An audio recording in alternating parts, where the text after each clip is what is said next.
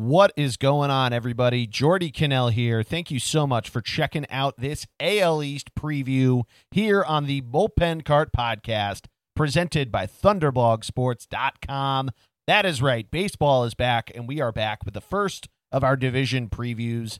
Greg Piatelli and I go through the American League East. We go through all five teams. We look at lineups, pitching rotations, bullpens, all that good stuff, key ads, key losses. We make our predictions. We start the show off talking about baseball coming back, some of the new rules. We end the show with our predictions, talk a little Joe Buck going to ESPN, as well as a couple other things. March Madness started today, so we talk about our brackets. This one was a lot of fun to record, though. Cannot wait to hear what you think. Let us know either in the comments, tweet at us at ThunderBLG is the handle there.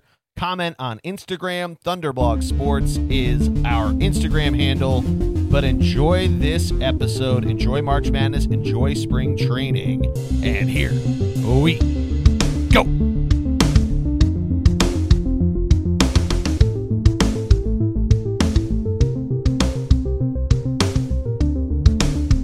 Welcome to this week's episode of the Bullpen Cart Podcast, presented by ThunderblogSports.com. That is right. We are back talking about baseball. If you were listening to our hockey update last week, baseball ended its lockout. It's been one week. We've had some deals go down. As is tradition, we are beginning our division previews with the American League East. And of course, I had to bring in the legend himself, Mr. Greg Piatelli. How are you? Geordie, I'm doing great. Um, this is the time of year where I feel like everything is happening sports wise. March Madness, uh, you got college hockey, college lacrosse, college baseball. I'm only, I'm only, I know, I know, I'm only naming sports that I like because there's a lot of college sports. At end of winter season, beginning of spring. You got, like you said, um, a lot of fun, exciting thing. March Madness, obviously. NHL is heating up, trade deadline. Uh, NBA, same thing. Baseball's in spring training. You know, it's it, this March, I guess, even into April is is sort of some of the best sports wise uh, that we get all year. I mean, Absolutely. NFL is great. NFL is great and everything, but you know, this is this to me is a better time of year because there's so much going on. Yeah, there definitely is, and you're exactly right. The NHL trade deadline being so late this year adds to that excitement. I'm going to Claude Giroux's thousandth game tonight, which is going to be emotional to say the least. But there's a ton. March Madness is starting right now. We're recording this Thursday over lunch, so we got the first game underway with Michigan and Colorado State. But yeah, baseball is back and spring training officially starts, or I guess the games start today. Obviously, they've been down there, but we've had some deals go down. All the college sports, which can keep you entertained in any which way you want to. It's starting to get warm. We just had the players in golf, golf playing from us. The casual amateurs also beginning. So it's um yeah, I mean this is definitely one of the most fun times of the year and and can't really get more exciting. This is it's probably the most packed. I mean October's in there too cuz the NHL and NBA start then and we get all that stuff football's in full swing. But yeah, I mean kind of to your point with the NFL, even with all the different news of trades and free agency and all that of you get the excitement, you hear different moves, you get, you know, trades like Russell Wilson or even Carson Wentz, which causes hilarity all over the NFC East. But all of this actual live sports, I mean, I think going back to two years ago where we didn't have it, it was shut down. You know, nothing beats it. Nothing beats actual action, and we're getting it. Yeah, I mean, do you want to start there with the with the lockout? Any new notable rules? Should we talk about you know the I, i'm sure people just heard about the lockout but sort of why and and how it sort of ended and then why they were locked out in the first place do you have any did i, did I catch you off guard with that um a little but i mean basically there, there was a number of different things that that went down in terms of um cbt which i forget what the it actually stands for um but basically like another form of a luxury tax there was stuff about adding the universal DH, which did get added. Now we have instead of seven inning double double headers because they are going to play a full 162. We have nine inning double headers. They originally announced the Ghost Runner on second was going away, but apparently that might get walked back. The extra inning Ghost Runner, which I hate that rule. I know there's some people out there that like it, but that might still be a thing. Uh, we are getting a pitch clock in 2023, so I think that was part of it. We're also getting a banning of the shift, bigger bases. I believe those also start in 2023. I don't think they start this year. You could confirm or you can confirm that for no, me. the the bases is 23. You're right. I'm pretty sure the clock is this year, and so uh, I think the clock is this year only up to AAA though. Okay, because Yeah. I thought I thought minor league had a clock this whole time. I think They've they've, had it through Double A, but they're adding it in AAA. They might have had it in AAA too, but I think they might have reduced Oh. it. Gotcha, gotcha, gotcha. Yeah. I, there's also talks of robo umps potentially coming to Major League Baseball. I don't think that's official yet. Somebody could confirm that um, in the, the comments if we're wrong there, which will be interesting. And there's an option, I think, in one of the leagues. I don't know if it's the Atlantic Independent League or if it's in Double A or High A. Of they have a robo ump, but they have an ump there that you can challenge to, or something like that. Or maybe it's the reverse. You have a human ump, but they have a like in tennis how they have the the automatic review that takes two seconds. You can have that. Um, so that might be interesting to see. I'm kind of a, in whatever on robo umps. I always find it funny though with these different rules that are coming in that some of the talk is to speed up baseball. Obviously, a pitch clock does that, and something that was going around the internet throughout the la- the last I don't know twelve hours was some Japanese pitcher. Greg, I don't know if you saw this. He threw three pitches in 14 seconds. So you can see certainly there's the ability to speed up the game that way. But then these other rules to add more offense to baseball inherently because baseball doesn't have a clock. If there's more offense, that might make the game be longer, which I find funny. And I've always found kind of funny. Same with like the three pitcher rule, which or the three the three batter rule, which was supposed to reduce pitching changes, but also could potentially cause matchup or mismatchups and more offense that say, way. That's that's still there. Plus, like that, I know it's like an injury thing, but it's very much like you hurt a pitcher. If I don't know, you hurt you you hurt people if in, if you limit pitchers in that regard, and then Yeah. getting rid of the shifts. You know, I think that's great, but it's not like the shifts were taking a lot of time away. Yeah. You know, It was just causing outs. Yeah. yeah, and I guess like you said, the fast like with more people on, the more throw over to first we're gonna get. The more you know what I mean. The more check on the runner, the more stepping off the rubber. which I think is the point of the pitch clock because it is you have to the batter has to be in the box within nine seconds. Like they can't like call time and all that kind of stuff. But the pitch clock, I believe, does include throwing to first base, so it's supposed to reduce that. Which you would think with bigger bases, which the point of that is to increase stolen bases. You would think with less throwing over to first, you're going to get more aggressive base running. Wait, so you're saying I have 30 seconds to Not even thirty. I uh, well, believe in let's say- AAA, it's like 19 seconds. Okay, so I have 19 seconds to stand on the rubber, throw to first, get it back, and pitch to home plate. Yeah. That's you would never pick someone off. No. What happens if my 19 seconds runs like I don't. I would assume it's a ball. I don't think it's a or, balk. or do I have 19 seconds to throw to first? I don't think it restarts when you throw to first base. I don't think but somebody can confirm that. I I would need to watch an actual minor league game, which going up to a AAA game in, at Lehigh would be awesome to actually get a, a view of it. But I don't think throwing to first counts. Somebody can confirm that, but I think the point is to try to reduce the constant checking of a runner and throwing to first and all that, and like maybe it just turns into like you step off the mound, you step off the rubber to make him come back, and then you step back in.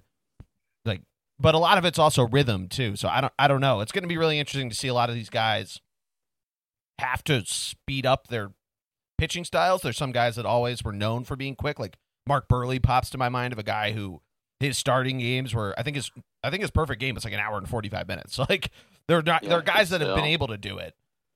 But sale super quick. yeah, Chris Sale is quick. So we'll see. We'll see what ends up happening. I, you know, if it speeds up baseball and that gets more viewers in there, great. There's always though, and the problem with baseball never really getting out of their way is that the rules they put in place have never really. It- It's like they're trying to cater to too many audiences, which I think is frustrating as a hardcore baseball fan to see. Like, all right, we're trying to bring in viewers, but there's some people that just aren't going to be in there. So maybe adding more offense gets people to start liking baseball, but I don't know. It, it, it's something crazy about like trying to get TV viewership, which obviously there's a ton of money there, especially in the playoffs, which is. Oh, the, I guess we forgot to mention that too. It's an expanded playoffs now to 12 teams. The owners wanted 14. The players, I think, didn't want to expand at all, but I think they conceded to 12. So we do have that as well. Yeah, and then that, that's a good one. And then wasn't there another whole point of contention about like arbitration and how? Yeah, there was a point on arbitration. I think the players won that. There was also something about the international player pool and that they wanted to add an international player draft instead of having like draft pick compensation, which that got deferred. I believe it got deferred to July. So we'll hear more about that then.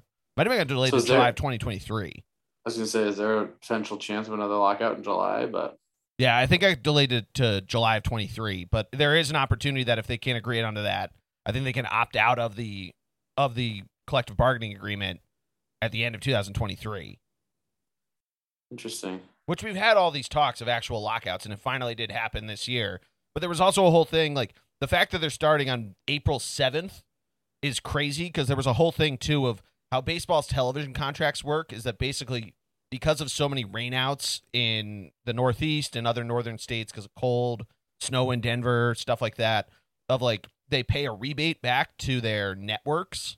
So they were just willing to pay the full rebate to the networks and like it really like starts to step up in May. So there was a whole thing for a little while that people thought we weren't going to get baseball until May 1st. So the fact they're starting yeah. in April and are going to play a full 162, that's at least exciting that we had that. That's a good. That's a good point. Double headers are now nine inning games yep. instead of seven. Yep. Um, I mean, I didn't hate the seven inning games. It's tough because all the that, those two weeks of games that were missed, all those like you're you're gonna have so many double headers this year because of they have to make up the, the first two weeks of the season that are being missed, yeah. and then on top of like you said, the Northeast and the Colorado rainouts, snowouts, like, and who knows whatever else out Kansas City forgot to turn their lights on or pay their bill, you know, there, there's there's just like there's going to be a plethora or so many uh, uh, double headers. It's going to be yeah, too well, much. We had that a little bit with COVID of seeing it. I don't know if taxi squads are back or not, or if they're still a thing. Uh, that that yeah. probably should be figured out. Of if you can add like in the seven inning double headers, you could have an additional roster spot, so you could have I think I think you could have an extra pitcher so that you weren't like burning guys' arms out. But to your point, the seven inning games were interesting because you could have like the Phillies would pitch Zach Wheeler for all seven innings, or they'd try to. Whereas like in a nine inning game, they might go to the bullpen earlier, even if Zach Wheeler's spinning a gem. Which brings up, I think I mentioned it before, but the universal DH is now a thing. So that adds a completely different layer of context to the entire thing. You added 15 jobs in, in the National League. So it's going to be really interesting to see how teams build their lineups, how free agency, which is still very much in the full swing of big names still out there. We had Kris Bryant sign with the, the Rockies yesterday. Kyle Schwarber came to the Phillies. But there's still names that are going to be probably pretty key additions that might make serious contributions to their teams. And especially with the DH and seeing how both offensively and defensively lineups can be built, like a defensive, whatever the opposite of a defensive juggernaut that the Phillies are seeing how they roll out a DH is going to be incredibly uh, intriguing to watch. Yeah, I, I, you know, all these people for so many years. Oh, the, you know, the the National League is so much better because pitchers hit and blah blah blah. BS, you know. Yeah, I, uh, I was a big. I like the strategy of the National League. That was always the first thing that got thrown in of like double switches and stuff like that.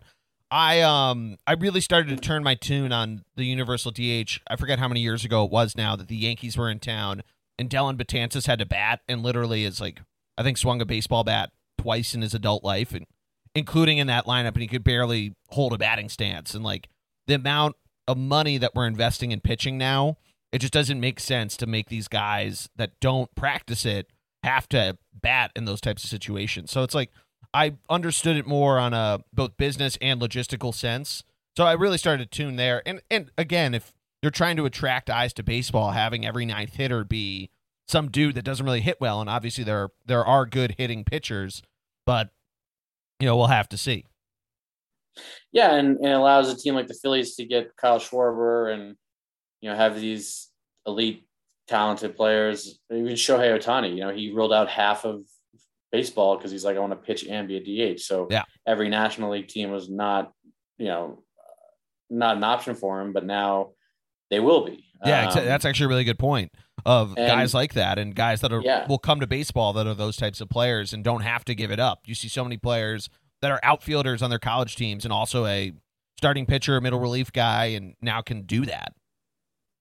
Yeah, you know what's funny is um, more you know on that point is that these these uh, you know expanding the playoffs, you know, you get Ohtani and Trout. Really, Mike Trout, your uh, quote unquote best player ever. Never been in the playoffs before. He's been once. Now he he's never won a game. They got swept.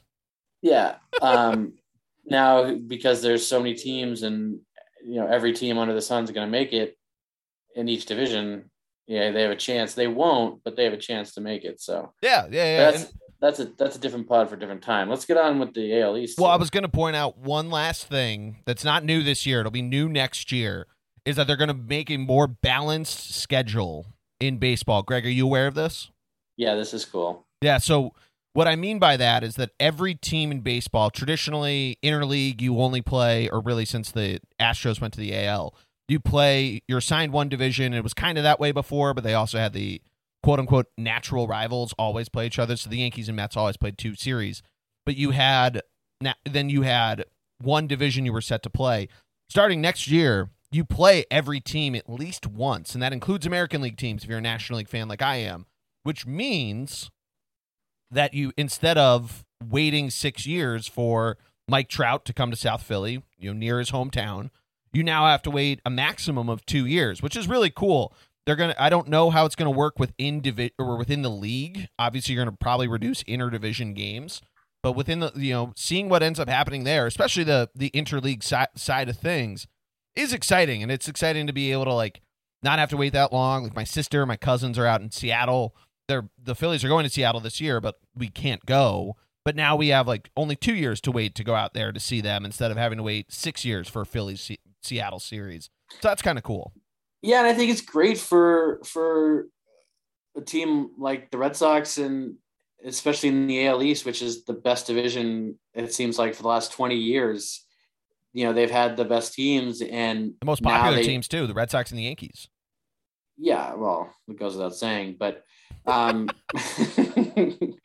no, I just saying like they just beat up on each other, you know. Um, and so now think about how much better their records are going to be. The Red Sox, Yankees, I mean not the Yankees, but the Red Sox, Rays, and, and Blue Jays all win a ton of games, and now yeah. only going to be better and higher, and they're going to run away from like the Astros and and they just beat up on every team in the AL West, and they that's the reason why they're always like a one seed in the playoffs because they don't play anyone good really, you know. Well, so that's kind um, of the point that I think is really cool with the expanded playoffs. And that point is sorry for interrupting the end of your point, but the fact that you're playing like in, in basketball and hockey, you play every team in your conference so often.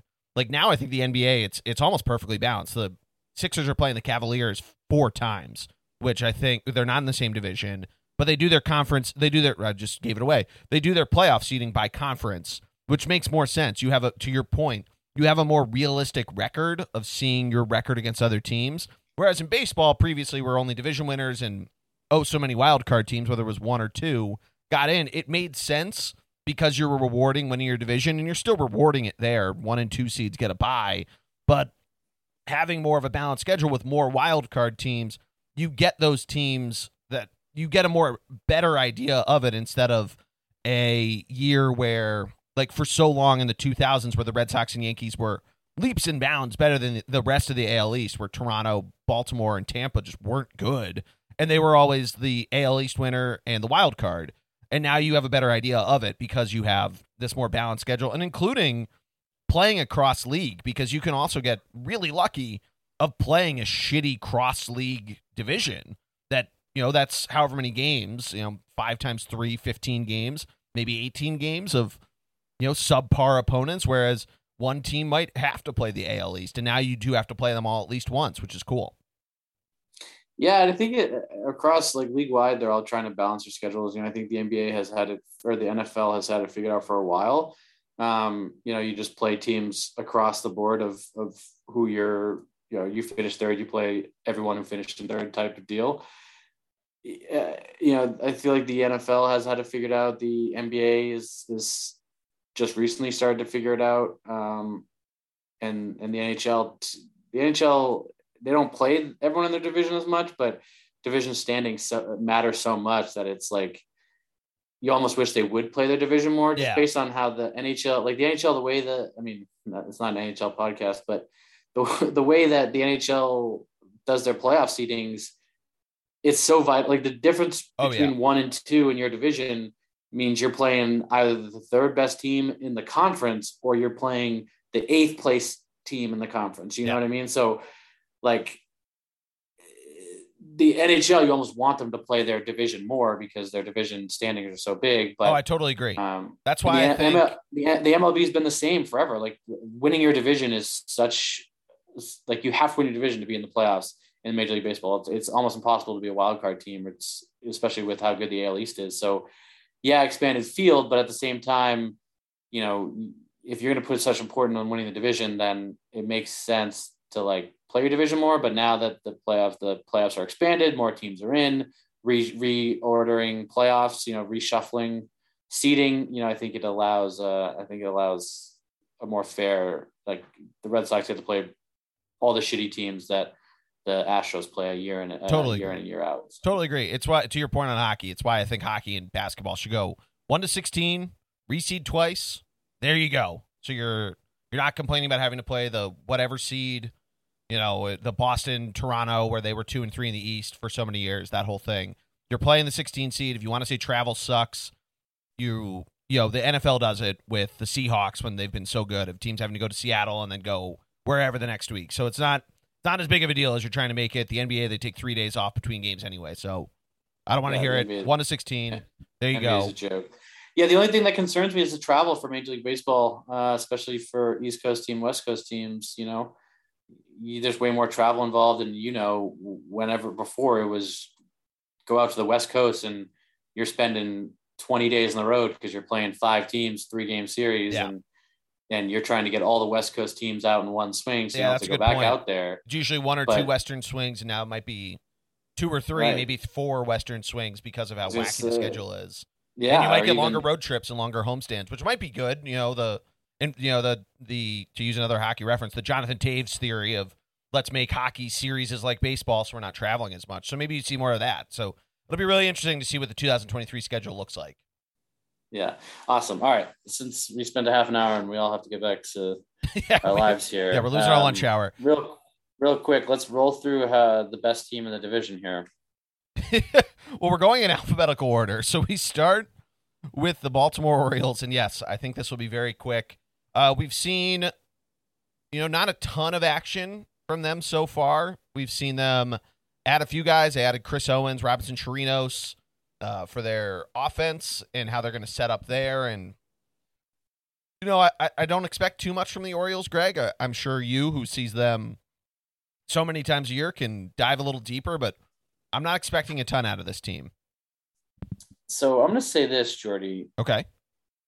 Camden Yards went under underwent a little renovation. Did it? Yes, they have moved it back and made it longer and harder to hit home runs there. Really? Yes, Wow. All all across the board or just in right field and center field? Left field, I feel like there's not a lot of real estate unless they took seats out. yeah. I'm going to say where is short and right for sure. Now, someone will fact check me, but a team that hits homers all day, every day, this seems like a little, uh, little harder, you know, hard, hard to take take it away from them. Um, however, I think uh, Baltimore Orioles new management get some young guys up here. You know, everyone's trying to model themselves after the Rays now. Uh, the Orioles are no different. They're so focused on player development in the draft that this is going to be another tough year for them. They're, I would say, they're still four or five years from a competitive roster. Yeah. but it's tough because, you know, when when you have a team like this, you know, you saw with like, when you have a team that's not competitive and they're trying to build young guys, you're not going to keep those young guys. Yep. You know, you look you look at Colorado, they're good guys left as soon as they got, you know, as soon as they became age appropriate. You know, you look at some of these Florida like Miami, you know, the Marlins, they all the talent in the world, and everyone like Beckett, Giancarlo, like everyone's gone. You know those teams that all won, and I guess John Giancarlo wasn't part of those teams, but you know like all the talent in the world all spread out and left after because you know no one wants to be a part of that type of rebuild. And that's my only that's my only worry with the Orioles. Um, at one point they were great, but uh, Cedric Mullins is good center fielder. Um, but other than that, you know, there's not much to say outside of they're not going to hit as many home runs. So hopefully that'll help their pitching staff keep the ball inside the park and not have their ERA so high. Yeah, that's that's a very good point. Their pitching staff not so great, dead last in every major category last year. So yeah, normally good. normally good. But yeah, well, we'll have to see what they end up doing. It's I don't know. I think you're right. I think they're a, a little little bit down the road to be competitive once again, and and you they do have that problem of you know they had uh, your favorite um what uh shit guy on the Padres. He was on the Dodgers. Chris Sale struck him out. Um, Manny Machado. Yeah, they had him. He left. They had to trade him. Um, but you know Trey Mancini, we didn't mention him. Obviously, incredible story. He still is a solid player, and and you know, maybe he ends up being Rougned Odor. Rougned Odor is there. He who had a very solid season for the Yankees last year, and we'll have to see what he ends up doing. And you know, it'll be uh, it'll be fun. It'll be well, not maybe fun, but we'll have to see. But they always end up. I feel like we've seen the Orioles either like a couple years ago where they got completely season swept by I think the Yankees, and but I think last year uh, obviously the Yankees didn't make the playoffs, but like they end up being almost like an equalizer and seeing those uh type of uh type of deals go or type of teams go down with that that sort of thing. So we'll have to see with them. But Greg, we'll keep the ball moving. Your Boston Red Sox. How you feeling coming into 2022? So last year on this very podcast, I talked about how this team gave me vibes of the team that won the World Series. I had no talent, X money, I mean, besides Mookie Betts, best player in the world, uh, and Chris Sale, arguably at the time one of the best pitchers in the world. Um, but you know that I compared them to the World Series two two World Series ago. There's so many of the Red Sox have won recently. The one, uh, you know, what 04? Spe- no, no, no, no, no. 13 no. after after 04, after 07. 13. The one, the one that came out of nowhere. Yeah, no. 18. Yes. Not one, not no. two, not three. Whatever. The one that the no real superstars. You know, fun loving all all about um, let's see what's the right word chemistry right they they were a team that with Cora at the helm had great chemistry led them to win a lot of games um, you know did it by piecing together runs as well as having Xander Bogaerts and Rafael Devers arguably two MVP candidates for this year having a terrible pitching staff and winning games 9 to 7 by offensive runs I don't know that that can be repeated two years in a row. The good news is they have a young stud, Garrett Whitlock, who was pitching stud, who last year was a long reliever, did a couple couple rotating, but we'll see if they're going to try and stretch him out and put him into uh, into the starting rotation because he was or came up as a starter. Um, okay. Tanner Houck, also a young guy, a young uh, young pitcher that had a lot of success early last year. He's a guy that throws heat because he's six five and he's super skinny, but uh, he has some control issues from time to time. But again, young. And then you get uh, you know our guy Nick Pivetta pounds the strike zone. Nate Eovaldi pounds the strike zone. Chris Sale pounds the strike zone. Three guys who just get up, move quick, get the ball, no nonsense. Talk about fast, like fast pitchers, fast setups. Three, three, one, two, three, boom, boom, boom. You know, James Paxton, you know, we'll see. But you know, there's bullpen questions. But then they lose. You know, they lost uh, Eduardo Rodriguez. You know, their their their big lefty um, pitcher that won a couple. Uh, was uh, won the most games last couple seasons for them. Sorry, speaking through that. Matt Barnes, best closer in baseball until the All Star game when he got a huge contract extension, made the All Star team, and then didn't know how to save games after that. Was 100 for 100 before the All Star break, and then seemed like zero for 100 after the All Star break. Yeah. Um, Whitlock will start in the bullpen, but I think eventually they'll they'll try and stretch him out. But um, Rich Hill, Michael Wacha, we didn't talk about. Yep. Um, you know, this Brasier will be back. He'll be healthy. Darwin Hernandez looked good last year. Um, Tanner Houck again, probably start in the bullpen, but he's really a starter. They'll well, Chris run... hurt, so do you think Houck will be in the ro- in the rotation to start the year at least?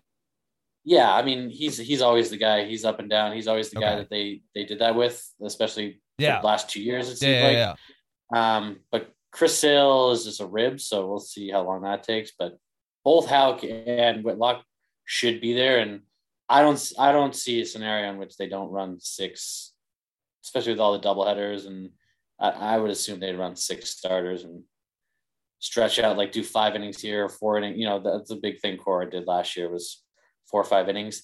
I think you know they get Kike back, they lose Schwarber, but that was a that was a deadline pickup. Um, Xander or JD Martinez decided to come back.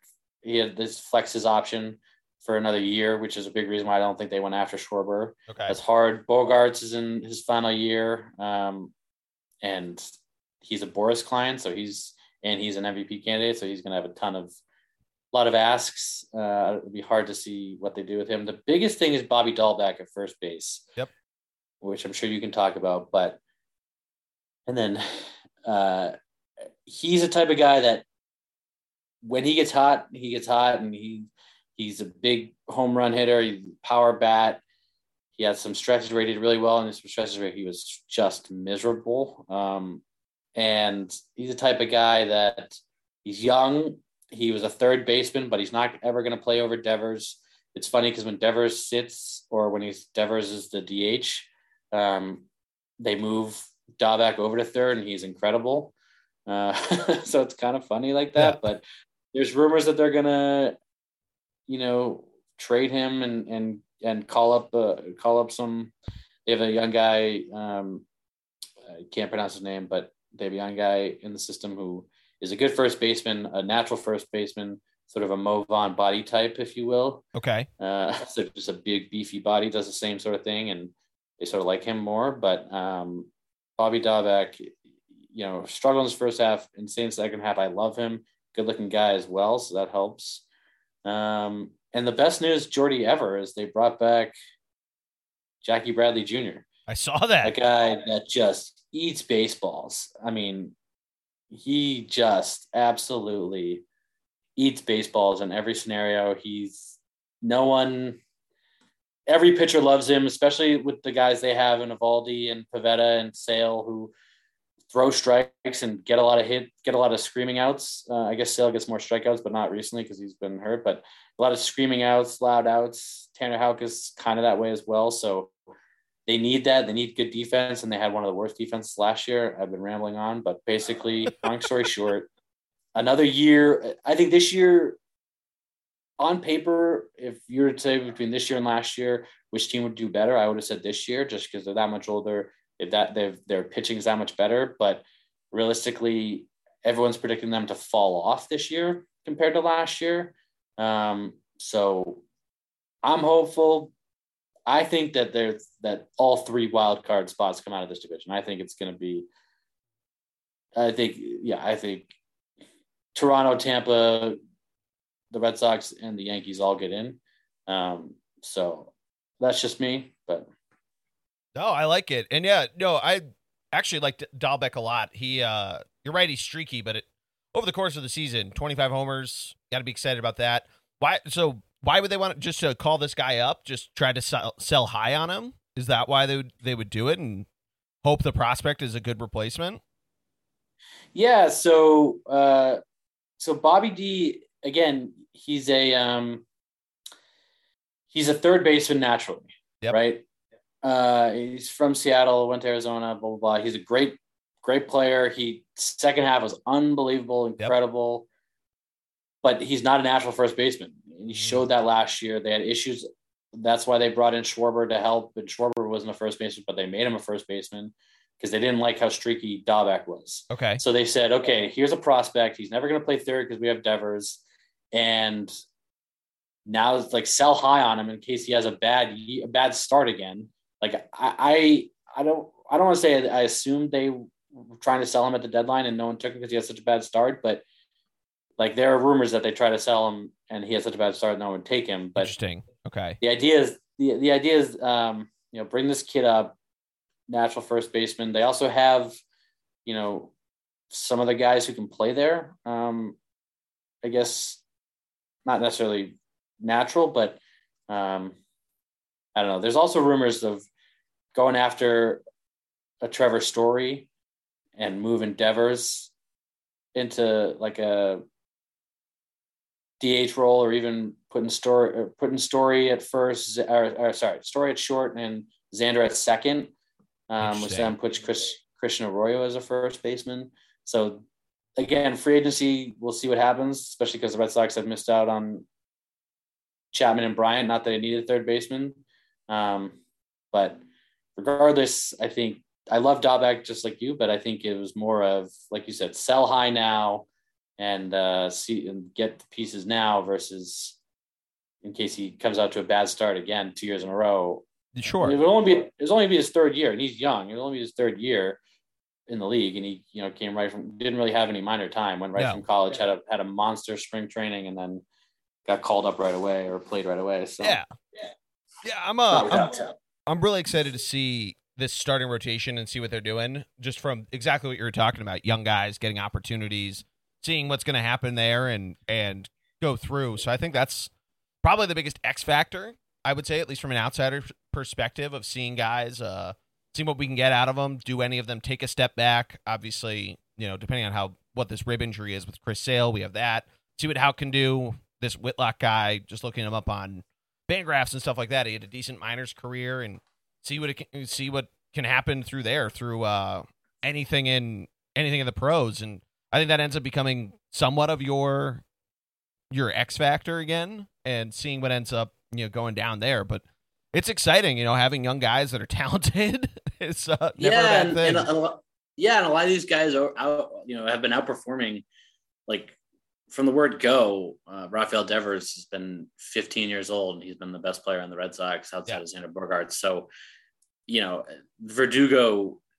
Verdugo's awesome. Ago, I love yeah, Alex Verdugo. Great personality. His his defensive uh, deficiencies started to show a little bit last year, which is why they moved him to left and got hit the monster behind him to protect him.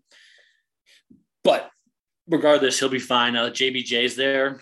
He'll be fine in the outfield. Yep. JBJ, Kike, and and and uh, Verdugo is a great speed outfield, and uh, almost rivaling Mookie and and um, Benintendi. But yeah, the young guys outperform or overperformed last year, and I think that if if they can get that production again, that'd be great, and I think it'll do wonders for them. Um, two years in a row or three years in a row, so um, it'll be good. I'm excited, and you know, there's there's a there's a, they have this kid shortstop Jeter Downs. Um, he's super young. He's he's another prospect they have that they don't want to get up this year, but there's there's talk that if they get a story type, uh, you know, move him over to second and and and get rid of Bogaerts and sell him high altogether for a starting pitcher or something. But okay, no one wants to see Bogaerts go because Bogaerts is uh, the fan favorite, has been yep. the MVP of this team forever, and uh, been rambling about the Red Sox for too long.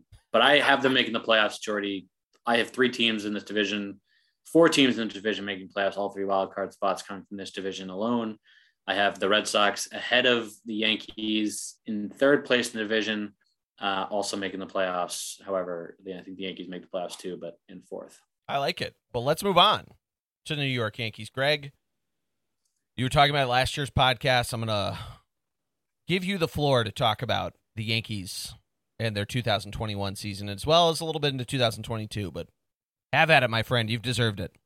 No, no, no, no, Geordie. I would never, I would never take a victory lap, and I would never say that this team is all hype and paper, and I would never talk about, you know, oh, we're injury, we're injury, we're injury. I'd never talk about how Aaron Judge is overrated and blah blah blah blah blah. I would never do that, and they overpaid for this, and Aaron Boone that, and you know, I would never do that, Geordie. I would never stomp on someone's grave, kick them while they're down.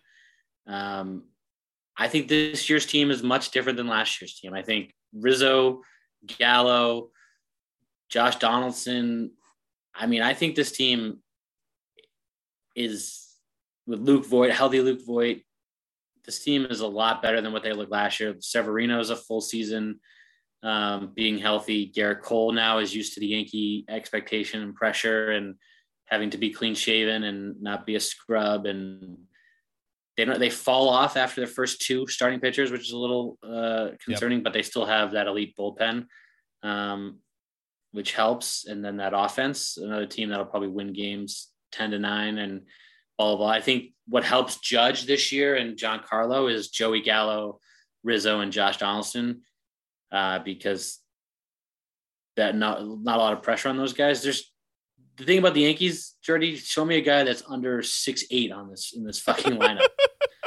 They're all big and clunky, and I don't know. Sorry, we didn't even mention Jarren Duran for the Red Sox, a young outfielder they brought up last year.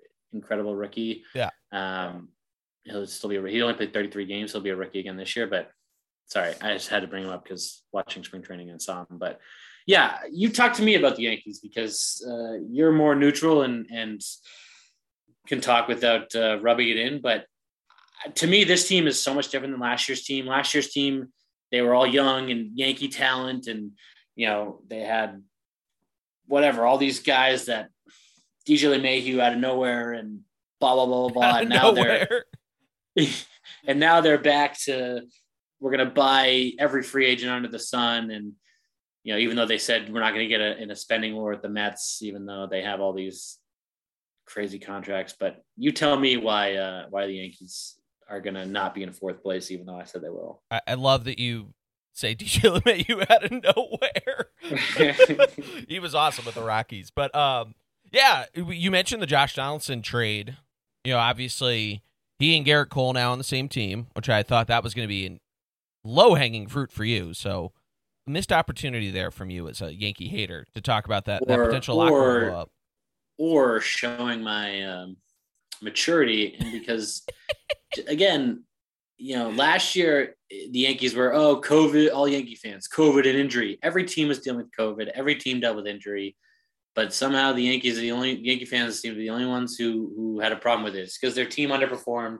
Oh my God, Bobby Dalbec just fucking hit a moon out of Fenway Jr. like by 40 yards, first at bat in spring training.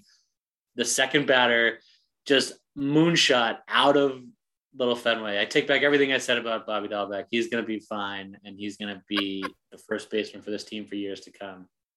Oh, I love it. But uh, I think the other part, stud.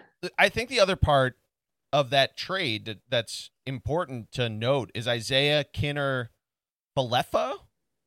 Am I pronouncing that right? Holy shit, dude. You're just in awe of the home run. I know you're talking about the Yankees, but this dude just fucking parked one uh, like four parking lots away from the field. Anyway. Yeah. So he this guy, he's the other part of the trade. He's a shortstop, should probably be the starter, I would think. Um, he ends up getting thrown over in this trade. He's previously with Texas, the Rangers, batted 270 last year. I think ends up being a nice, you know, a nice piece for that offense to really help with LeMahieu and you know get get the offense starting. I think you're right that they're a very power dependent team. They, in terms of just raw statistics, the team was 23rd in batting, 19th in runs scored, but sixth in home runs. So obviously very very power dependent on that on that aspect. I think you're right though. The pitching once again, we talked about that when we did the Yankee specific preview, ends up becoming a very very interesting point because you know they they're the guys outside of their their number one and number two end up being somewhat up and down and seeing where they can possibly go. They lose Taillon. He is no longer with the team. I don't know where he ended up going. I can look that up in a second. But like seeing guys like Herman, who obviously has other stuff going on with him and, you know, from a couple years ago, but he didn't have the season that he had prior to getting into trouble. You see a lot of other guys, Nestor Cortes, a guy who, you know, pitched relatively well. They lose Corey Kluber. You know, there there's uh, you know, a lot of question marks that come into there, but you're right, their bullpen is incredibly good. And seeing what they're able to do if they have a close game, they're able to throw it over to them and, and hold it down and see what's you know what ends up happening there. But I think it is a matter of just getting the offense going, and I think adding Rizzo or keeping Rizzo because they traded for him last year, adding Donaldson, Kiner. I'm gonna fuck up his name. Adding Isiah, we're just gonna call him that. I think is is maybe an underrated part of that trade and could end up being a, a good aspect to it. You know, I, I, think Josh Donaldson obviously brings in more of the noise, especially with all the relations with Cole. But you still got guys like Hicks. It's been around seemingly forever. You know, seeing uh seeing what this team can do. You still have guys behind him that are you know have been big names at different times, like Luke Voit, Miguel Andujar, Castro. You know, so they got names. They're able to to maybe pull that plug and play if they do have injuries to go against what you were saying there because they certainly have had that throughout the, the last couple of years. So I think they're going to be a really good team. I well, don't know like, where I would put them in terms of the division. We'll get there as we keep talking. Yeah, we will. But it's just funny because like you know they their minor league their minor league system has been top uh, behind the Rays. The the Yankees have, have the second or third minor league system like for the last five years. It seemed like ever since they did that trade with the Marlins, was it? What the? Or whoever? Are you talking about the Giancarlo trade? I don't know, whoever was that the Yankees got all these all these deals, uh, first round picks and prospects and blah blah blah. They the Yankees have had their minor league system is good. They've had the second best minor league system again behind the Rays for a couple years now, and, and it's almost time where you almost want to say like injuries notwithstanding, like okay, you get injuries, but then call up some of the young guys and and have them eat and have them like do well, like the Red Sox and the Rays and you know Blue Jays have done for three or four years. Like all these teams have been competitive while promoting and, and getting their young guys and their talented guys like time or minutes, for lack of a better word, to use an yeah. NBA term that that Emily will understand. Um, sorry, third and girl will understand. So, you know, I just the Yankees to me, they rely solely on. Oh, we have Rizzo hits dingers, Judge hits dingers, Zen Gallo, Donaldson, five guys in the middle of the lineup that just absolutely crush the ball. And that's it, right? They're a home run or bust type of team. And if you're not hitting home runs, you're not winning games. And let's say you're hitting home runs, you're hitting you're hitting single shots, you're hitting one run home run, sure. and and that's not going to do it. Um, what do you think about them moving on from uh, their catcher there? Oh, with Gary, I do want to correct myself yeah. quick. Taillon is still on the team. I don't know why Yahoo didn't have him on there. I did some research to find out where he went. and He's still on the Yankees, so my bad there. Um, yeah. yeah I was going to say something, but yeah, no, no, no, no.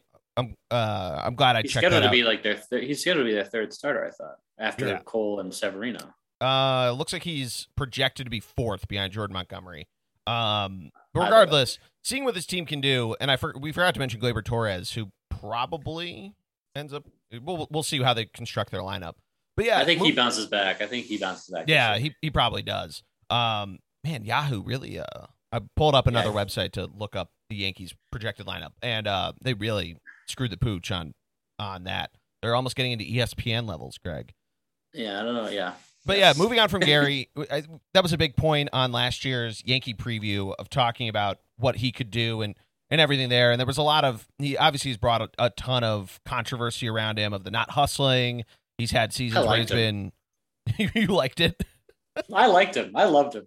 Yeah, it was great. Well, he like he'd at times be this incredible offensive catcher, but at other times was you know a little lazy and and I don't know if it was just time to move on from there and and see what was going on and maybe a change of scenery changes it because he's on a new team and has to impress. But I don't know. This this um the two guys they still have God Higa Shio, Shioka, and they they have this Ben Rortvedt vet guy who we'll have to see what ends up happening there and and how they do. He they got him as a part of this deal as well from the from the Twins. He played okay, not the greatest hitter in the world, projected to be the ninth hitter in their lineup, but I was gonna say he doesn't need to be because they have freaking every beefy person under the sun in Major League Baseball and, and ahead of him. Yeah. All, all they need all they need from their catcher is a is a, a combined a combined 250 and, and an o- OPS of 400 and they'll be fine. Yeah. And the nine hole. Yeah, so we'll see. I mean I mean I will be very interested in asking my Yankee friends of their honest opinion if it was just time to go they're bummed, but definitely a guy that brought a lot of controversy around him. Oh, Yankee fans hated him. Yeah. Yankee fans couldn't get rid to get rid of him.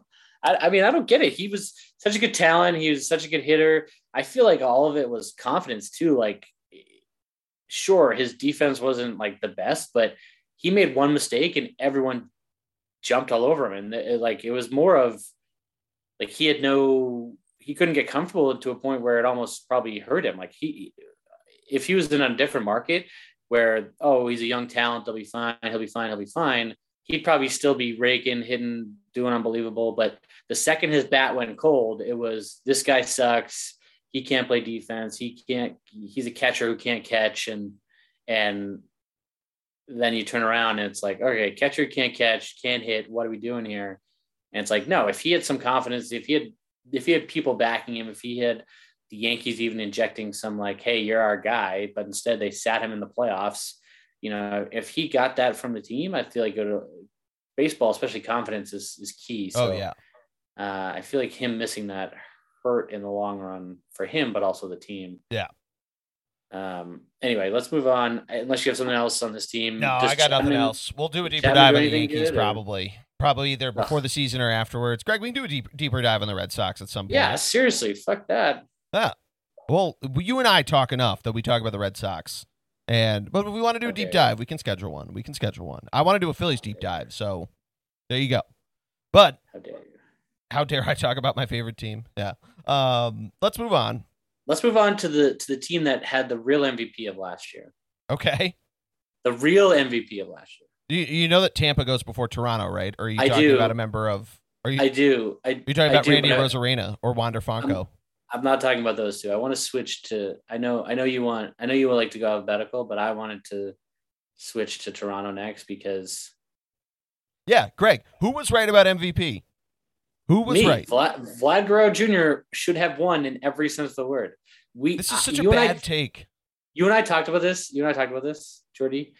I said it too. I said, realistically, they'll give it to Ohtani, but numbers wise, it should go to Vlad. You definitely didn't say realistically they're going to give it to Ohtani. You were like, just Vlad like Jr., just Vlad like, Jr., Vlad Jr., Vlad Jr. You know why? You, you know why I said that, Geordie? Is because it's the you same thing with Trout every up? year. No, it's the same thing with Trout every year. They give it to Trout even though he doesn't deserve it. It's okay. the same bullshit. Okay. Oh, Trout gets it because he plays against the shittiest fucking competition, and like Please. You just mentioned that the Astros are the best team because they play shitty teams. Yeah, it's the same. It's the same conference. It's literally the same conference, same conference. division. same division. Literally the, the Oakland A's had one of the best starters in baseball last year. One of the, one out of five. Got it. Still next, please. I Greg, as a put, side note, put, I was trying to think of how you and I could get heated up. I forgot about this argument. Oh my god! Trout, I'm standing right now. Put Trout. You're standing. I am standing right now. Put put Trout in the AL East, and he's nowhere near the player he is. That is a terrible take. that is an awful take. He's Black not going to go. Jr. He's not going to tee off at Camden Yards. But, uh, Camden Yards got changed. It's no longer a home run home run ballpark. Vlad Guerrero Jr. You always give Yankee Stadium that kind of shit. He plays for the Red Sox. He's hitting bombs left and right in 19 games against the Yankees. You're not going to be like, this is the best player in baseball. Yankee Stadium has the shortest right field I've ever seen in my life at least Fenway, the monster's like 90 feet tall. Anyway, um, we can. We'll. I, I, just wanted to. I just wanted to throw in there that Vlad was the MVP. We can go to Tampa next. All right. Um, we'll get back to Toronto. I just wanted God. to throw in there. I just. I just want to throw in there. Sat back down. Oh. Oh. Oh. You know. You know. You know why I brought up Toronto and why Toronto was on the mind. Because we talked about this pregame, and we're not going to get into political debate here, but the Yankees have a lot of players uh, there are rumors out there. The Yankees have a lot of big name players, including some of the beefy guys in the middle of their lineup, who cannot play home games or any game in New York, by that matter, uh, as well cannot go to Toronto. Now the Red Sox have players who can't go to Toronto too, but the Red Sox players can play at home and they can play in Yankee Stadium. Which so, is nuts. It's so yeah. nuts.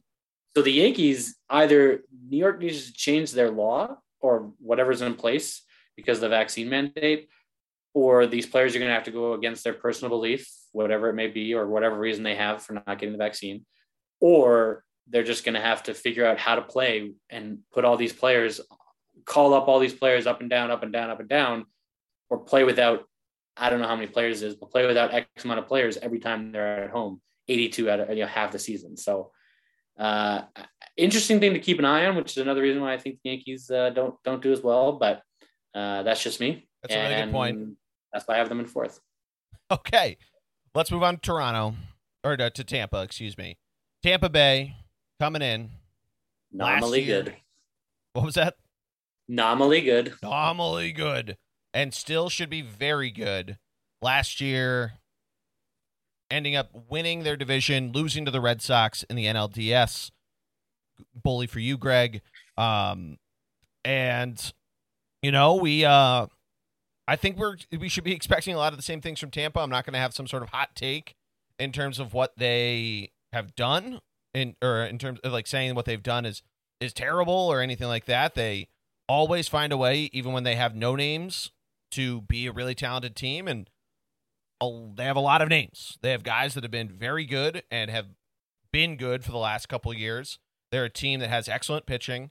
They're a team that always finds a way to find guys to play incredibly well. Obviously, Randy Arozarena, the darling of the playoffs in the bubble, ending up. Did he win? I think he won Rookie of the Year, but um, I can double check that in a second.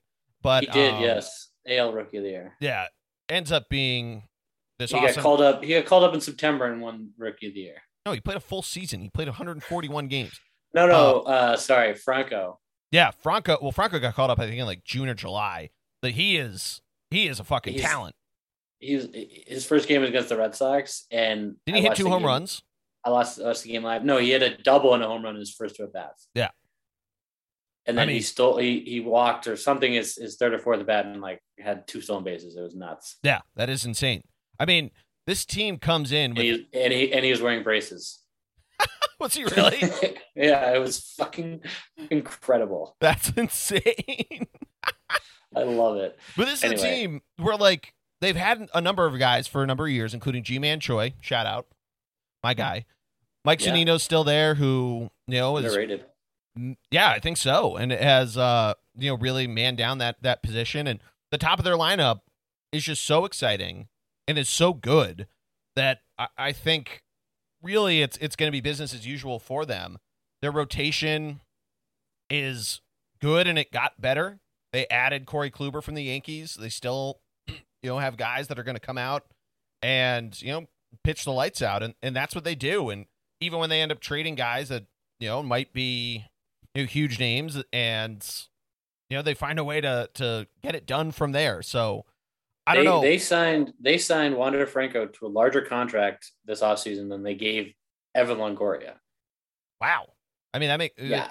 i mean it when when did evan longoria get that contract i mean it's what 13 years later however long 10 years later They gave him they gave him hundred million dollars for six years. They gave Wander Franco after only 70 games in the majors, guy with braces, 182 million over 11 years, up to 223 million if he signs for a 12th year.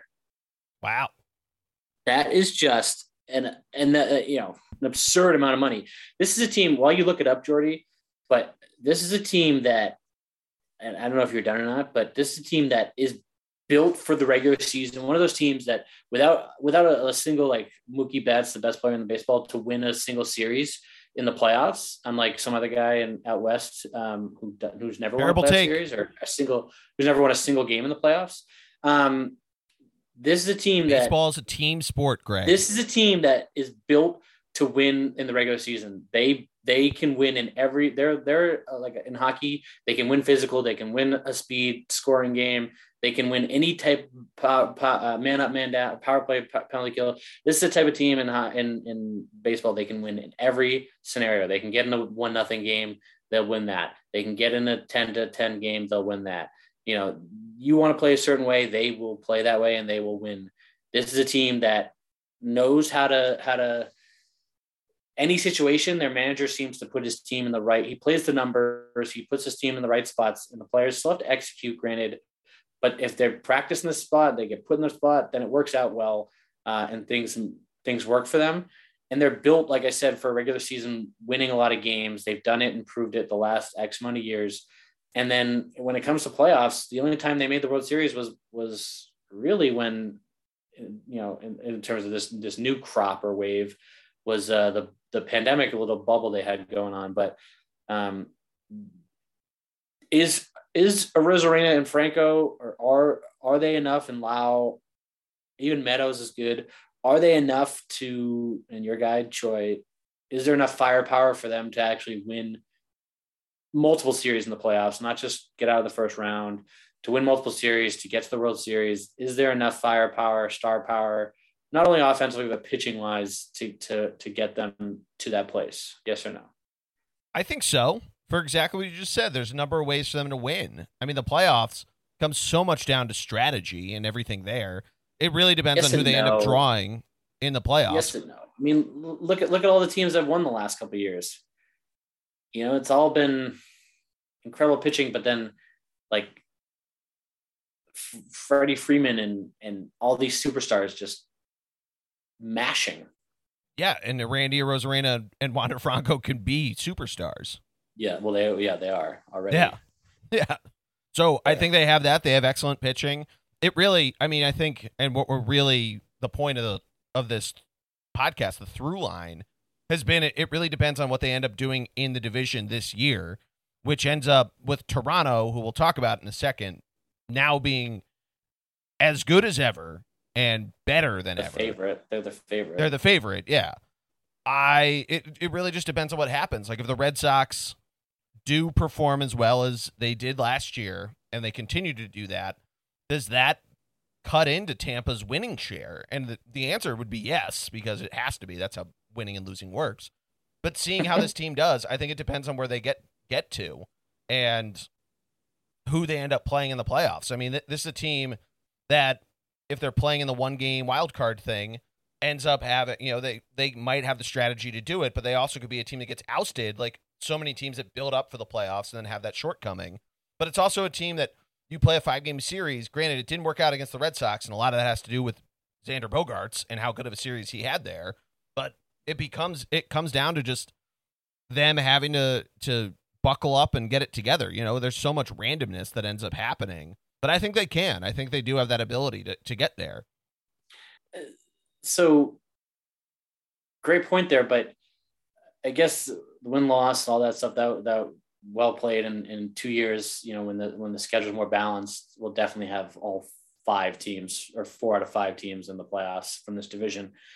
But you know, is there a scenario? Let, let's say they split with every AL East team. They'll still win enough everywhere else that they'll still uh, they'll still Oh, be yeah. in, right. Totally. I mean, well, Like not to go, you not to, to jump into other have- divisions, but there are teams that are still actively tanking, which baseball's trying to, to get out of there. But there's going to be plenty of wins in other divisions for them to take. Right. Yeah.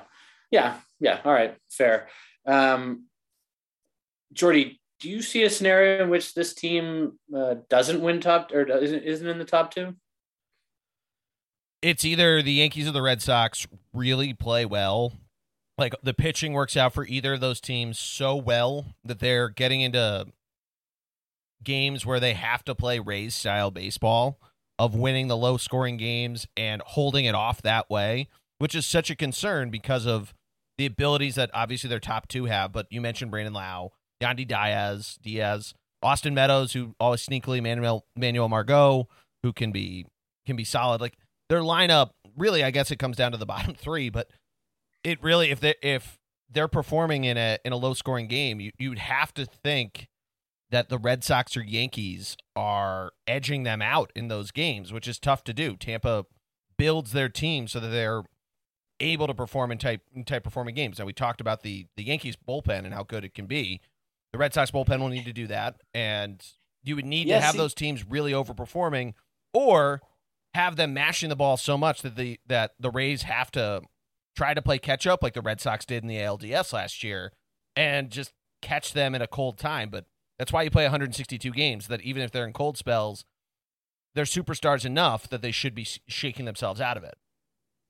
See, I think I, I, I that's a great that's a great point. I think it's I think it's less to do with the Yankees Red Sox. I think it because there's a real possibility with how much firepower the Yankees have that they're just gonna if if their players are allowed to play at home, there's a real possibility that that team will hit 300 home runs combined and and just I don't know if that's good or not, but I'm looking it up to see how many they hit last year.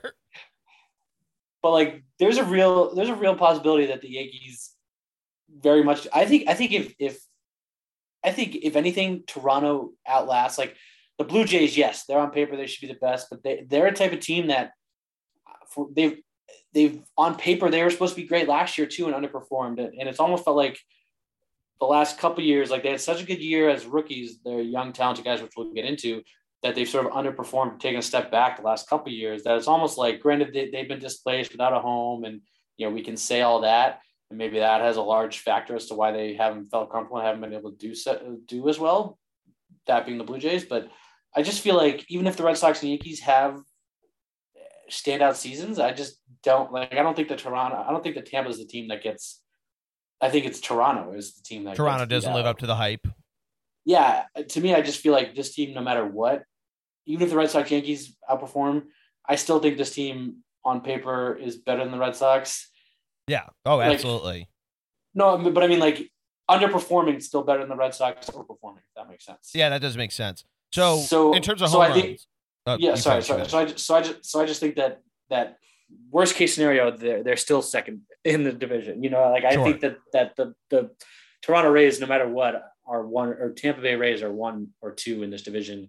Even if the Red Sox and Yankees play out of their shoes, I think Toronto's the team that that drops off. Sorry, go ahead. No, I was just going to say, on your point of the home runs, last year Toronto led Major League Baseball in home runs with 262. Uh, yeah, no other team so, reached 250, so 300 is good. So it's realistically that the Yankees, with with the firepower they have, could, could get there. They hit 222 um, last year, which you know pretty solid. But they right, tied Tampa. Tampa also hit 222.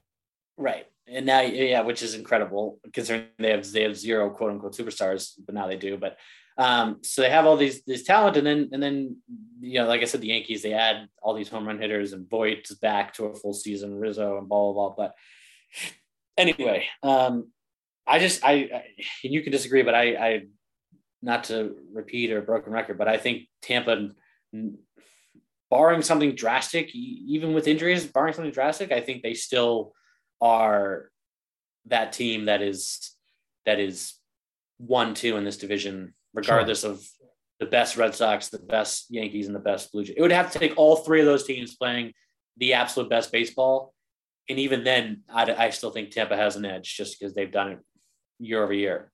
Sure. Yeah, and and kind of just to put a uh I don't know, a nail in the coffin or just talk about it a little more of just projected 2022. It has Tampa at 87 and, 75, which is, you know, it's actually below the Yankees, which is surprising. But we'll we'll really have to see what this team does. I agree with you. I don't think Tampa's drop off. Their their their floor isn't that low that they would have to have some sort of serious problem with that. Yeah, all right, Geordie, let's move on to the, the MVP of the American League and his team. Okay. He played on. Okay. Let's talk about let's talk about Toronto. Obviously, the big news they added Matt Chapman skyrockets them to the next level. Oh, trying to be serious here. I'm trying to be serious. But Toronto comes in, obviously adding a bat like Matt Chapman and an incredible incredible third baseman like him to that lineup gives them all the hype in the world. Now, Greg, we were just talking about it of the possibility of to- of Toronto falling off. How realistic do you think that is? I mean, with Chapman, Springer, Uh, you even talk about they added Springer. I'm pretty sure he was on the team last year. But that's a huge get. Like that, they like that. He wasn't like a like that's a not a big regular get. You know what I mean? That's yeah, sure. Bichette, Guerrero, Biggio, Biggio. That Grichuk kid, kid is good. Teoscar Hernandez, always solid. Yeah. Where'd he come from? Um, I believe he's been. He's been with them since the beginning. Yeah, I believe he's homegrown. Yeah, uh, he, uh, he was with Houston for a year, but he's been with Toronto for this is his sixth season. I just I, this team has been the young up and coming team for so long. It's almost like, is this the year? Is this the year? Is this the year? You know what I mean? Yeah. Um, and is this the year? you know, that, that's the same question. That's why we're here to predict. Um, Bichette is great. Springer, I feel like didn't have a great year, but he could have. You know, I feel like he he will be better. Yeah. Um, Guerrero, obviously MVP. Chapman helps them a lot. I mean, who who uh compare Chapman to some to another third baseman? Like, does he bring? I guess does he bring the leadership that this team needs? Like, this team has been all young guys, no real true like captain or leader. You know that that North Star is is Chapman that that quiet North Star leader.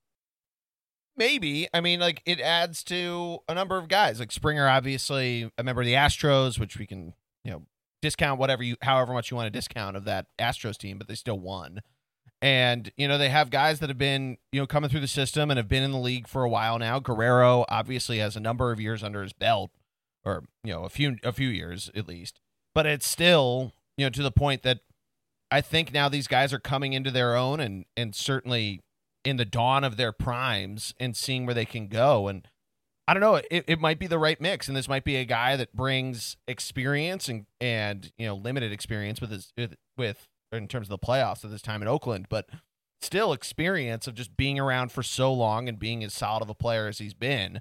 You know, it it's certainly a an offensive lineup that should be, you know, still one of the best in baseball and seeing what happens there it also just opens it up for some of these guys. You know, Chapman predicted to be fifth in their lineup.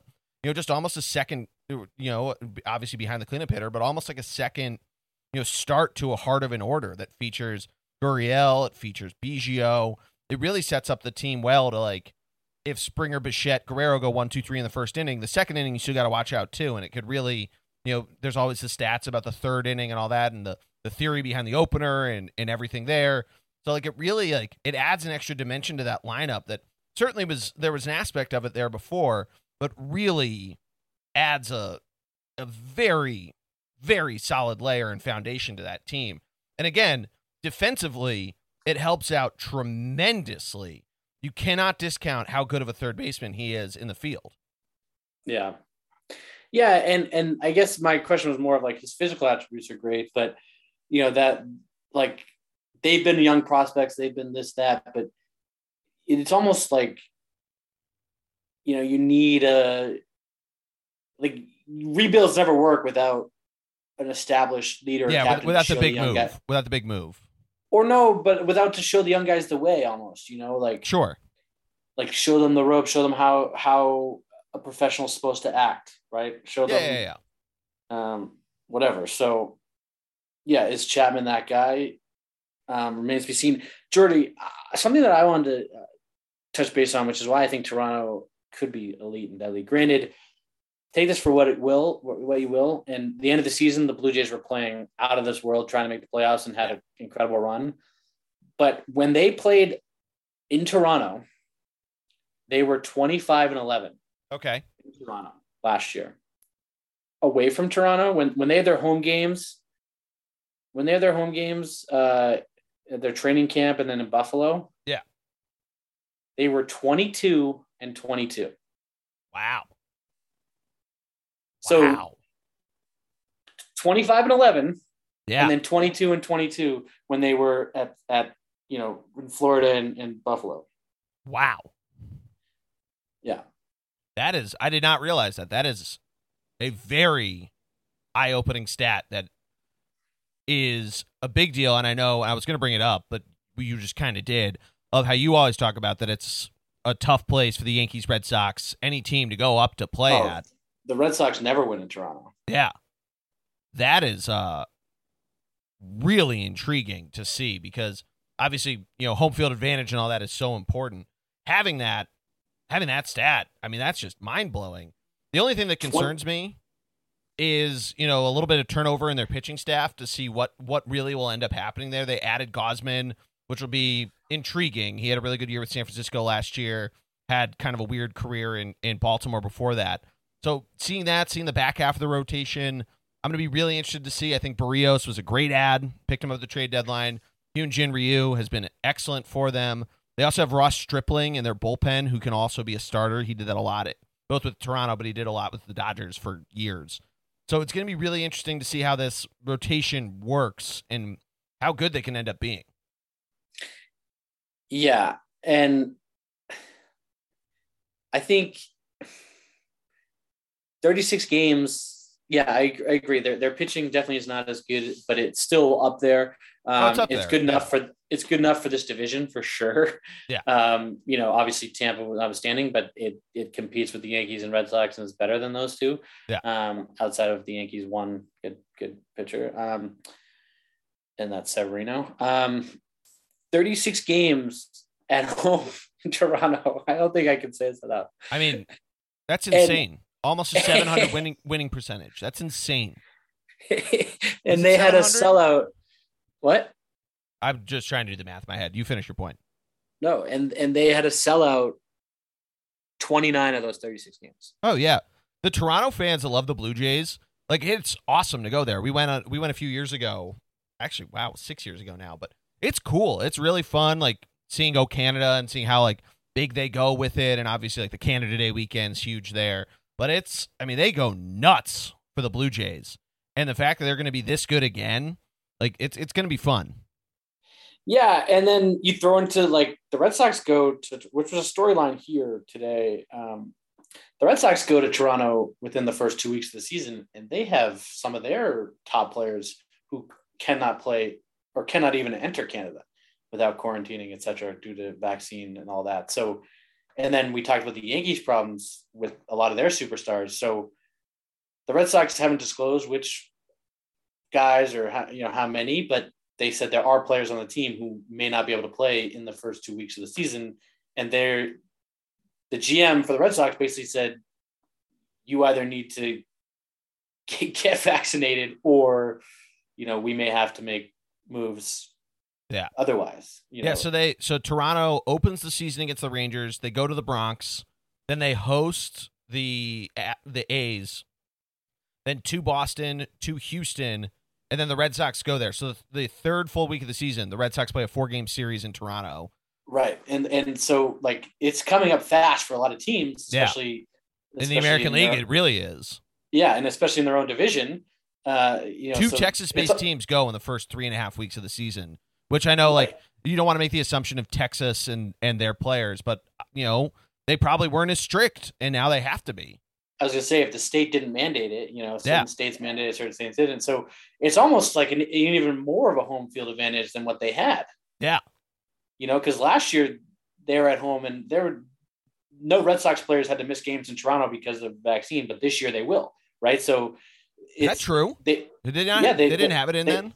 No, they they all played. Granted, a lot of the Red Sox players got stuck in Toronto because they tested positive when when they tried to come home. But um, that was a fun little two week of the season. But um, yeah, that that's that is true. They Wow. they they had players playing because the vaccine mandate wasn't really a thing until I guess I'm only thinking of the fact that Canada didn't have fans, so that's uh, or they had limited fans. Obviously, they did for baseball, but I'm I'm like remembering like the whole Stanley Cup final with the Canadiens being in there and all that. But yeah Yeah. Um, but so so like this wasn't a thing last year, like I said. But Toronto, we talked about 25 and 11 in games in Toronto last year, and then you throw into the fact that half their division isn't going to have some of their top superstars um, for the games they go to Toronto, especially in the early part of the season. You know, we're having a whole different we're having a whole different conversation. We're having this team is poised and primed to win a lot of games, especially early while the vaccine is still a thing, eh, mandate is still a thing. This team is poised to win a lot of games, uh, especially at home, especially early, and especially with particularly. I, I only know about the Yankees, Red Sox. I assume the Rays and all the other, other teams have it, but it's just because the Northeast talks about vaccines more than everyone else. But these two teams particularly have superstars that and starters that are not whatever reason vaccinated and they will not be able to play in Toronto. So there's a there's a good chance that Toronto and Tampa, just like everyone's prediction, will be one two, but more than just talent alone, strictly because they're going to be playing against teams that won't be at full strength when they're at home, if you will. yeah, that's that's a very good point, and we talked about a little bit pre-show of, of Toronto and the New York stuff. But yeah, the more I think about it and hearing the stats from last year and now with the additions, that becomes so so much more intriguing. And and obviously, again, the randomness of baseball, anything can happen. But wow, again, it's why you play 81 games at home, 81 games away, and that's going to be a big So- advantage for him to start the season. So a little insight into my one two, Geordie. I've given you my one two with with Tampa one, Toronto two, uh, Red Sox three, Yankees four, uh, Baltimore five. Give us your prediction. Yeah, so I've been going back and forth one two on Toronto and Tampa. I I think you just pushed me over the line. I'm gonna go Toronto one. I'm gonna go with the chalk. I was at the start of this. I was Tampa one, but I'm gonna go Tampa two. Uh, that's funny, Tampa two. Um, Nice. and yeah, I'm gonna I'm gonna say, Don't do it. uh, Don't do it. I'm just gonna go against you, just to just to Don't annoy you a little it. bit. I'll say the Yankees Don't three. Red Sox four. Don't you do it. Yeah, I I think the Red Sox are gonna be really. I really like the Red Sox team too. Yeah, I'm gonna say Yankees three just to go against you and have a little bit of a different prediction.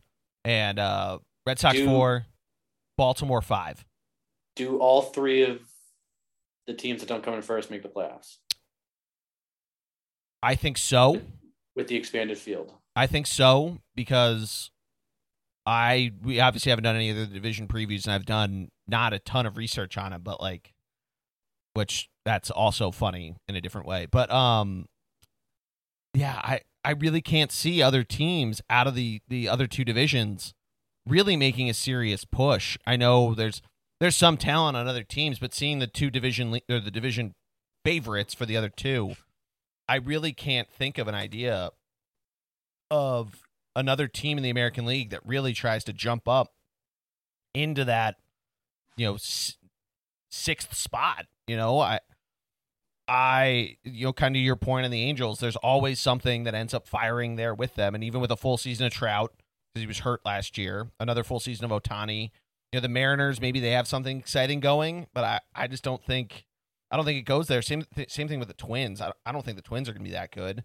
Cleveland, you know, ma- you know, they I think they're they're past their big days. So yeah, I, I think so. I think there are all all three wild cards come out of the AL East.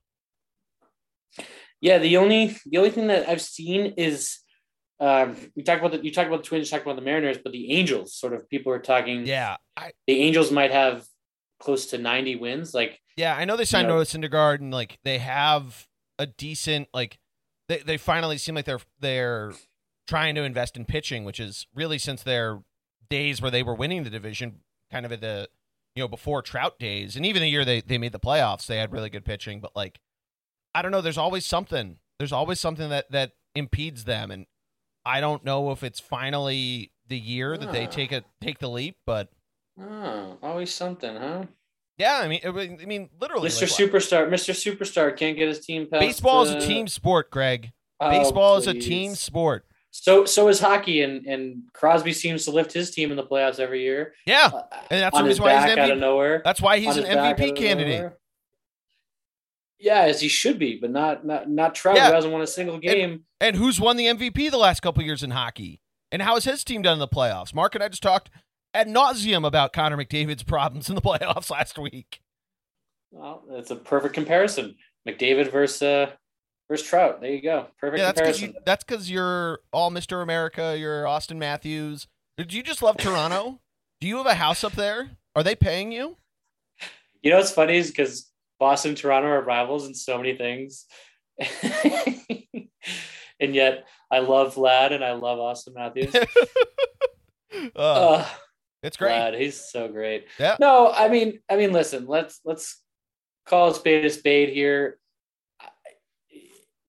Do I think three teams is possible to come out of this East? Yes, but they will beat up on each other so much that you know if they all go 500 against each other, but they won't, or if they all if they're all you know, let's say each win two or three, you know, whatever it is, uh, if they're two or three ahead of the other one, like it evens out somehow. Um, you know, you're still looking at 91, 87, 84, you know, 87, you know, you're still looking at 90, whatever, 90. No one's breaking 100 wins with this division, um, barring something crazy. But, but the Angels, Twins, Mariners, you know, some of these second rated teams, all they'd have to do really is beat up against their shitty competition in their division and get to that 84, 85, 86, 7 threshold. Yeah.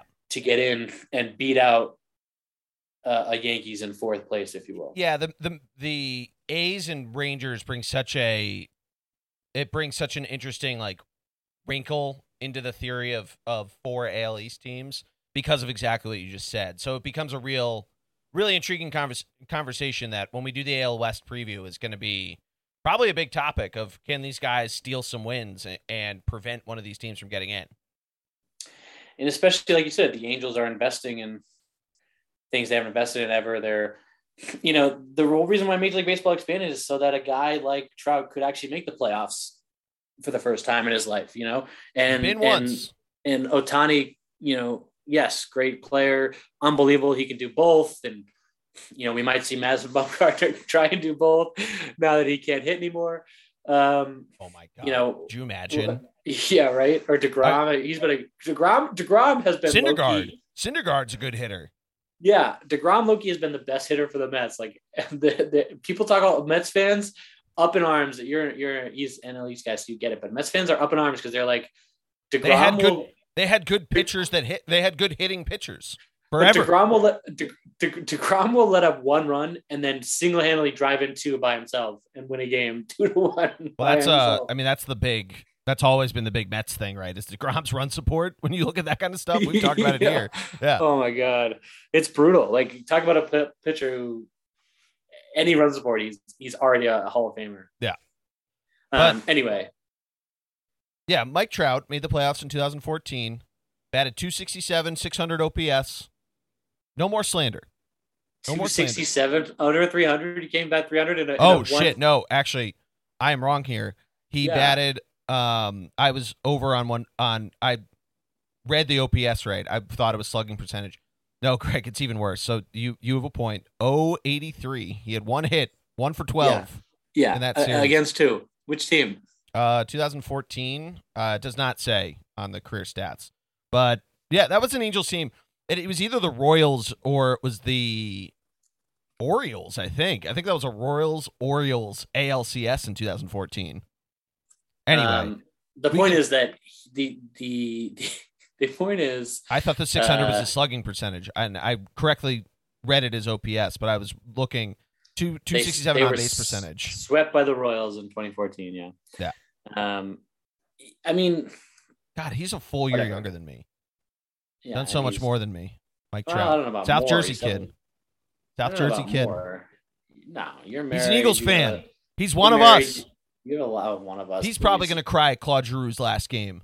Eagles fans are gonna are gonna hang their hats on one Super Bowl for the rest of their lives, even though Hey, it works for the Dallas Cowboys. they've won three. Uh, Yeah, they haven't won- and How many playoff games have they won since the 1990s? all since I'm their last Super Bowl. They've won one game. Okay, One game, all- Greg. One game, no Super right, Bowls. Mike Trout. You're Mike Trout in here. Um, no Super Bowls for the Cowboys. just because you won more recently doesn't mean that you have any leg to stand on. You're only What as you good as your last you- win. And what did the Eagles and the Cowboys do? They lost on the same day. They lost on the lately? same day. What have you done for me lately? Um, any other stories you want to get into uh, in baseball? Quick, now that we're back, uh, the first preview. You know, we, we went through the AL East, the best division in baseball yet again. Uh, you know, it sucks, but it's the truth. Ever since the Red Sox became good uh, in the early 2000s, it's really been the best division Yeah. in baseball. Um, no stories because I'm sure we'll cover a lot of the other ones when we do the other divisions. Um, yeah, I'm just excited. Baseball's back. I'm excited to watch whatever spring training games I can with obviously March And- Madness in full swing and you know and the and the free agency is going to be yeah free agency. here. There's obviously a ton of more deals. So if you're listening to this later in March or early April and there was you know big signing or a big trade, obviously we missed it because we're recording this over lunch on St. Patrick's Day. So uh, yeah, Yeah. If the Red Sox get uh if the Red Sox get insert player X, they are immediately bumped up to uh, second in the division. the the nice uh the nice cover your ass move. I'd love I would love that if uh there was something and I just get you or I get the computer recording of like some player like they get they get Mookie bat, back. It's like if they get Mookie And-. And then yes, you insert it. Yes. That's perfect. Listen, next time, it, whoever they get, next time we do a pod, just have me record like every free agent name, and then you can insert it into here. Oh my god! Play the that clip. Could be a good, uh, that could be that could be a good Instagram reel of just me me rattling, having you rattle them off. yeah, run run the clip. Run the clip. Um, but yeah, no, I mean, uh, I, I I'm excited. Baseball's back. I think uh, hopefully they they release some of the media rights. They let these clips on on speaking of reels. and oh yeah, that is one we could talk about quick. Of that, the fact that Yeah. there's this year they've expanded who covers games, so they're Mhm. going to have games on YouTube as well as on Apple TV Plus, Mhm. which is going to be really interesting. And they and you know they're going to allow a lot more on Twitter, right? They're going to allow more sixty second clips. I think so. I think. I think they've they've gotten better about that in the last couple of years. Greg, the other thing we can finish on this note: news out of the NFL, which affects baseball. Joe Buck going to ESPN. Do we think we get the biggest anti-Greg broadcast of all time? They scrap the rumored A Rod cast and have Joe Buck and A Rod in the booth on Sunday Night Baseball. oh God, I was I was going to ask you that. Is he? I know they signed both him and Aikman to Monday night. Is it only Monday night? Like, why would you leave? Because he was doing everything Fox. Why? yeah, he, why well, would? they had the game of the week. He had um he had you know the the game of the week for football. He had I don't know if he did regular season when Fox has like the Saturday game, which I don't even Oh, think they yeah, have. Yeah, he it. does. Did he? I don't Well, think he, does the Red. Sox. He, he does, he does the Red Sox Yankee ones. Maybe, yeah. Um, it tells you how much Fox Saturday baseball I've watched in the last couple of years. Yeah, But, because the um, Phillies aren't on it ever. It's always the Red Sox Yankees. They've been on it, but normally Oh, I'm doing other things out. ago. Normally I'm outside on Saturdays playing golf, so I'm not watching a lot of Like- day baseball. What's that like? Oh, it's great. Hashtag fake fan. You're not you're not glued to the TV 162 days of the year. I watched. Oh, come on. 2021 handicap champion doesn't happen overnight, Greg. Doesn't happen overnight. Uh, so I, I was going to ask you that: is it only a Monday night deal, or is it? yeah, they're the Monday all- night team. Well, No, what know- other games does Monday ESPN have? No, but I mean, like, is it only Monday night, which means they can still work for Fox, or is it like, Oh yeah, like a crossover scenario where like Erin or Andrews is is. it they're hundred percent? You know, you know, like how, um, you know, like uh, Don Orsillo when he was with the Red Sox used to do it. He was contracted by NESN, but then he would do all playoff games for TBS, right? Yeah, that's yeah, like Keith Jones with uh, TNT and the Flyers. Um, Right. I don't know. Well, he doesn't have a team deal because that's what Matt Vasgersian did. He was Sunday Night Baseball, but he also had a contract with the with the Angels, and then he decided to leave Right. Sunday Night Baseball because he only wanted to cover the Angels. So I don't know Yeah. if he like would he like would he try to like use that to get a contract with the with the Cardinals. I don't know who their broadcast team is, but No, but I guess my point is, he's, is he still with Fox, or he's hundred percent done with? He's only with ESPN. I haven't seen. I think he's only with ESPN. I haven't seen anything that he's still going to be on Fox Baseball. Because that's just it. Because now, I mean, you have to imagine Buck now does. He's he's going to get NHL games. He's going to get. So I, I've talked about this with some friends. Joe Buck's been on record saying he doesn't want to do hockey. Do you think he does it? I don't think he signs ESPN without being their number one play-by-play guy for for all sports. Yeah, that that's fair. That's a fair deal. And I mean, You know what I mean? Like I, they're both getting paid enough be- money. Yeah. I was gonna say like, like, not that he's qualified to do NBA, but like he's their number one play-by-play guy. He He did golf for Fox.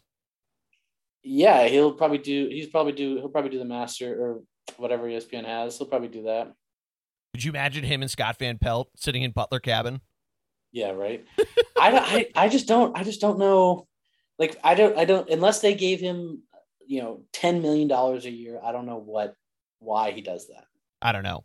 Unless, It's, uh, unless it's really unless it's really just a retirement job. Plus, Geordie, I know we're getting into this way too long.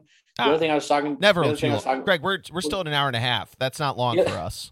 the other thing I was talking to someone about was he, like, ESPN did a disservice to their Monday night crew. Didn't even give him a shot because Eli and Peyton got elite guests, right? They got the top guests. Interviewed in, in between the game, and they stole the show every Monday night. People didn't. If you're watching the Monday night game, which is rare, you were watching Peyton and Eli. Unless your team was playing, you were watching Peyton and Eli. You weren't watching just the regular game unless your team was playing. I would watch the regular. I I watched Peyton and Eli a decent bit. I'd flip back and forth, but it, it got it got a little stale for me at times. It was fun, but it got a little stale for me at times. But the point is that you they still took away. Yeah, they took away you viewership. still watched it. But yeah, ESPN always does it. that. They do that with with Duke UNC. They have the 15 broadcasts and all that yeah, shit. the, yeah, but no one's watching the simulcast where you can watch ten different TV. Like my point is that instead of giving that last year's crew a chance, like giving them two years, like they gave Booger and the other guy two years, they gave him one season. Like Steve Levy wasn't bad, no, he wasn't bad. But now they're you know Buck and Aikman. I don't know. I I guess they don't have to work as much. I guess that's probably what it is. Buck doesn't have to work as much. Yeah, the Cowboys are going to play on every Monday night game. it's just not true. But they they just don't they just don't have to work as much. That's all it is. No, Mac Jones versus Dak, the Black Kirk Cousins. You can get it, you know, on Monday Night Football. You can get whatever. You get all your Cowboys on Monday night. They get their own First day. They're America's team. They don't win in the playoffs, but they're America's team. They get Monday nights. They're not America's team. you can't self-appoint yourself something Yes. like thank you. like Philadelphia, Greg. like Philadelphia, Philadelphia saying that the city of brotherly love. There's no love going on in Philadelphia. Greg, Greg, watch tonight. You're going to see the brotherly love for our for our fair Claude Giroux. Wow.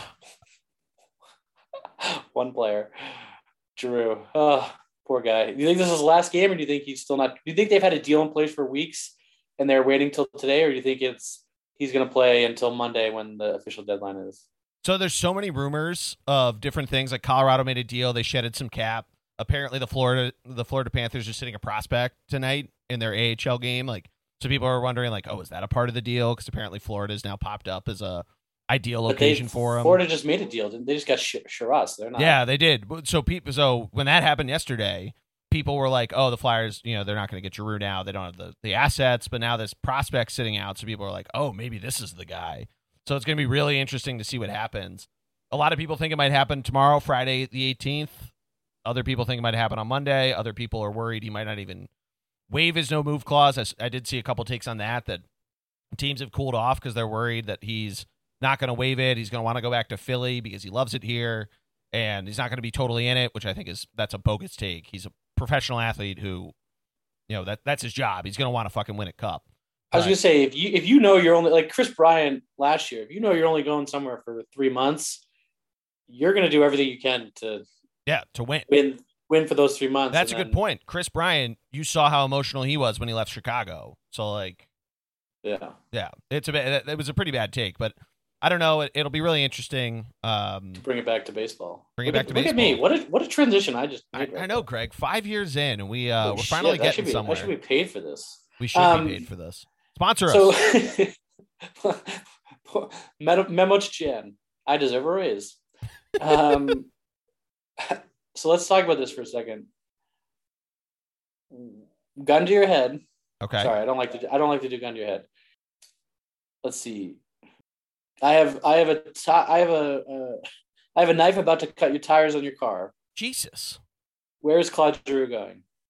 I think the ads. I want him to go to the ads. God, I really hope. I really want it to be Boston. I told you if he goes to the Bruins, I'm getting a Giroux Bruins jersey. Switch out for my best man one.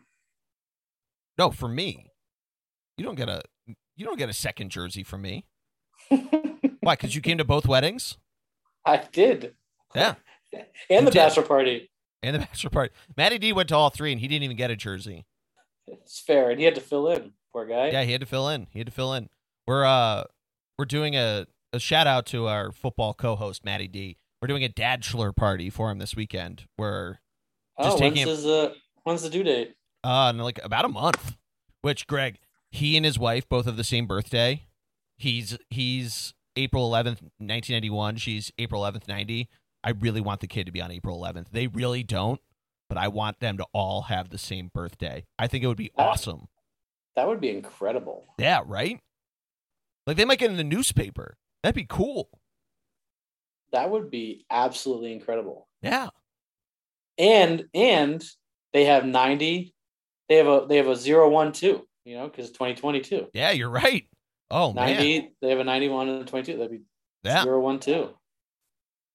Kid's gonna be. I mean, kid's gonna be born with like golf spikes on. I, I firmly believe.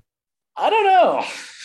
I feel like well, not to, let's not talk about Matt and his wife, but I feel like she. uh I feel like plays golf. yeah, but I don't know. I feel like they're more of a Flyers first family. let- yeah. Let's get him into football. He didn't play Although, I football, so I don't I was know. gonna say I don't know their I don't know if their genetics. Uh, He knows Allow- football. I don't know if yeah. I was gonna say I don't know if their genetics allow allow for for, He'll- for that to be Their a kid is immediately going to be able to tell where like a backup linebacker went to college. Yeah, they're both very smart. That's Yeah. true. yeah, yeah, their kid, their kid will be going to Harvard. Um, anyway, um, yeah, Geordie, uh, let's talk about it for a second. Philly's first spring training game. Do you agree with MLB for rushing spring training? I mean, I think getting games back and wanting to do a full 162, I think as a as some sort of you know handout to the fans is is very nice, And, but uh, why do the fans deserve anything? because they there was a lockout and they were dicks. Lockout deserve- from fucking spring training games. Come on. Get to the regular season. Nobody gives a shit about the preseason. They were dicks, but They were dicks. it's because it's because Man the fraud. Man the owners fraud. have the owners have too much money. Man fraud. Anyway, to answer your question, no, I'm I'm fine with it being with spring training going and not being as long and just getting to the games. Just get to regular season games. I would hate to see fucking Grapefruit League action on April 25th because they said, "Oh, we're to do the rebate to the fucking TV networks because we want to have a full spring training." No, the the players want to be they want to be back in front of us. They wanted to get things going. They also lose money if they don't play a 162. So I think they're going to be fine with it. They'll maybe the start of the season's a little slow. Maybe see low scoring games. You know, obviously pitchers stretching their arms out and all that. So who knows? Well, it might be exciting. It might be boring the first couple weeks, but I don't have a problem with it being shortened at all. Do you have a problem with it? I think anything rushed like this leads to injury. And Sure. We've, I mean, Chris Sale notwithstanding, because he's a toothpick. I don't know that this was the best move. Maybe, but I think the players wanted to get their full salaries. So, you know, you get you you get what you paid for or what you're getting paid for. So there you go. You get what you paid for. Um, all right. Well, I mean, I, I'm always a player first kind of guy. I think Yeah, uh, injury, same here. Injury, injury. Well, clearly not. You're rooting for injuries and, and for them to rush. I'm rooting for them to get paid. You're rooting for them to rush and, and stretch out their arms and blah blah blah blah. blah you know. Stretching out your arm is good. That means you can act. That stretching is important, Greg. We know this. We have pellet. uh, We have sport bikes. No free ads. oh, that's great. Um, by the way, Michigan won, so that's a good. Did they win? Let's go. One and zero in my bracket. Not that anybody gives a shit. I mean, we all give a shit. Um, who'd you pick as a winner? Uh, I went with the field or with the the chalk. I went with Gonzaga. Nice. I was think going to try to go against it. I uh, I just ended up thinking, you know what? They were so close last year. Maybe they should have won that game against Baylor. Baylor was playing really well, shot the lights out, and you know, obviously they had the the crazy buzzer beater in the final four. But I think they can get it done. Um, I was say Mr. Duke himself picked Gonzaga over Duke. no, I have Duke losing in the second round. I've been a Duke fan. So you, so my wife gave me a ton of shit about this tweet I set out during the ACC final where Virginia Tech won, where I was actively rooting for Virginia Tech and had the existential realization of super fan teenager Geordie and how how he'd be, what he would think of seeing 31 year old me rooting so hard against Duke and wanting Virginia Tech to pull it out, which Virginia Tech did. And you're, you're- um, you're talking about a school that you applied to and would have gone to. No, I didn't apply to Duke. I didn't like. I visited Duke and didn't like it. That's why I didn't apply. Uh, Yeah. No, if I if I the if I ended up liking Duke and applied and gotten in, I would have gone there. But I did not apply. I did apply to one ACC school. I applied to UVA. Didn't get in. They're loss. Yeah. Lehigh beat Duke. say, ew, UVA, ew. UVA was cool. I also the one this is real inside Geordie, but uh I looked at Wake Forest immediately after looking at Duke. I wish that Hmm. I looked at that not after looking at a school I was so like hyped on looking at because I just didn't even give it a shot. And, and thinking back back on it, Wake Forest was pretty cool. I think it all worked out in the end. Yeah. Oh, absolutely. Um, Lehigh beat but Duke. realistically, realistically, you're Mr. Duke, and Mr. Duke has that. what is losing this? the What is second this? round. Trading places? The Duke Mr. brothers. Duke- nice. Who do you have them losing to? Uh, I have them losing to Davidson. People are invested. Um, people are invested. Where do you think LeBron Jr. goes? Um, I don't know. I don't really pay attention to basketball prospects. Because LeBron said that he wanted his son to go to play for Coach K, but Yeah, Coach K, Coach K's retiring. He had his he had his night ruined by UNC. yeah, that was. He told us he told the students to shut up. I have Auburn. I know I have uh, Arizona winning it all. Oh, that's a good pick. I think I have Arizona losing early too. Um, no, I have them in the Elite Eight. I have them losing to uh, Illinois. What? Oh, Illinois. Yeah. All I have right, Kansas losing early, so I, I do have a one seed going down pretty early. You know what's funny is uh, uh, there have been times where I always tell myself in a year where there's no like clear one or two guy, always pick Kansas because they seem to win in those years. And it worked out for me every time I've done it. Yeah. But this year I didn't do it. There's no there's no clear like this team's better than the other, but I think Arizona, Baylor, Gonzaga, I feel like I feel like all the one seeds, you know, more or less are the best teams. They've they are been- the best they've been- teams. They've There's, been like- they've been they've been one through four all year. Yeah, they're they're definitely the best teams, but it's like, and you're right, they've been up there. But like, a what fun is picking four ones? I it only agree. I happens so often. I agree. I don't I don't trust Auburn.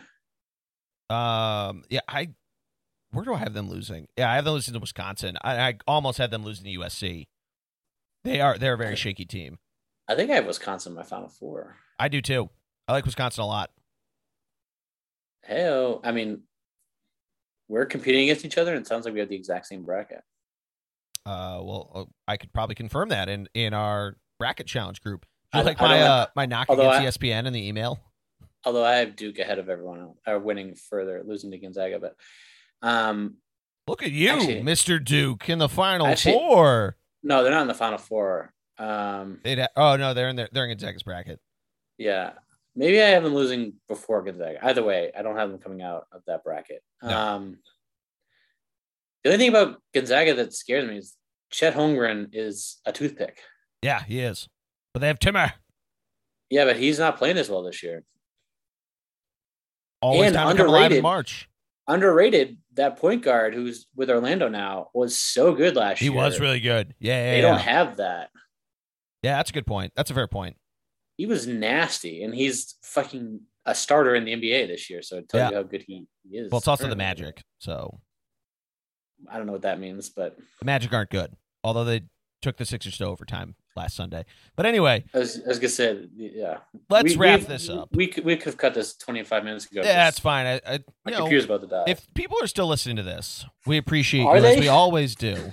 if they're listening to this, I want us. I want you to tweet out that Mike Trout is not Tweet out Duke Isn't- Brothers. is not the best player. Tweet out Duke Brothers at Nice. Greg and me. even better. The Duke But Brothers. also, but also, Mike Trout's not as good as everyone else. no, fuck that take. That's terrible. Well, how dare you? Terrible take. Terrible take. I think. I, oh, okay. Anyway, let's wrap this Different thing pod up. for a different day. Different pod for a different day. By Greg, the thank you. by the numbers, he's not the best. Geordie, thank you. Terrible take. Yes, of course. I'm glad to have you on. I'm glad baseball's Best take. back. I'm glad that we best take. I'm glad that we are in full swing. I'm recording the NL West podcast this weekend, so keep a lookout for that on Monday. But for Greg Piatelli, I am Geordie Connell. Subscribe to the podcast, the bullpen cart, wherever you get your pods. Have a great weekend, everybody. And go Zags. Go Sox.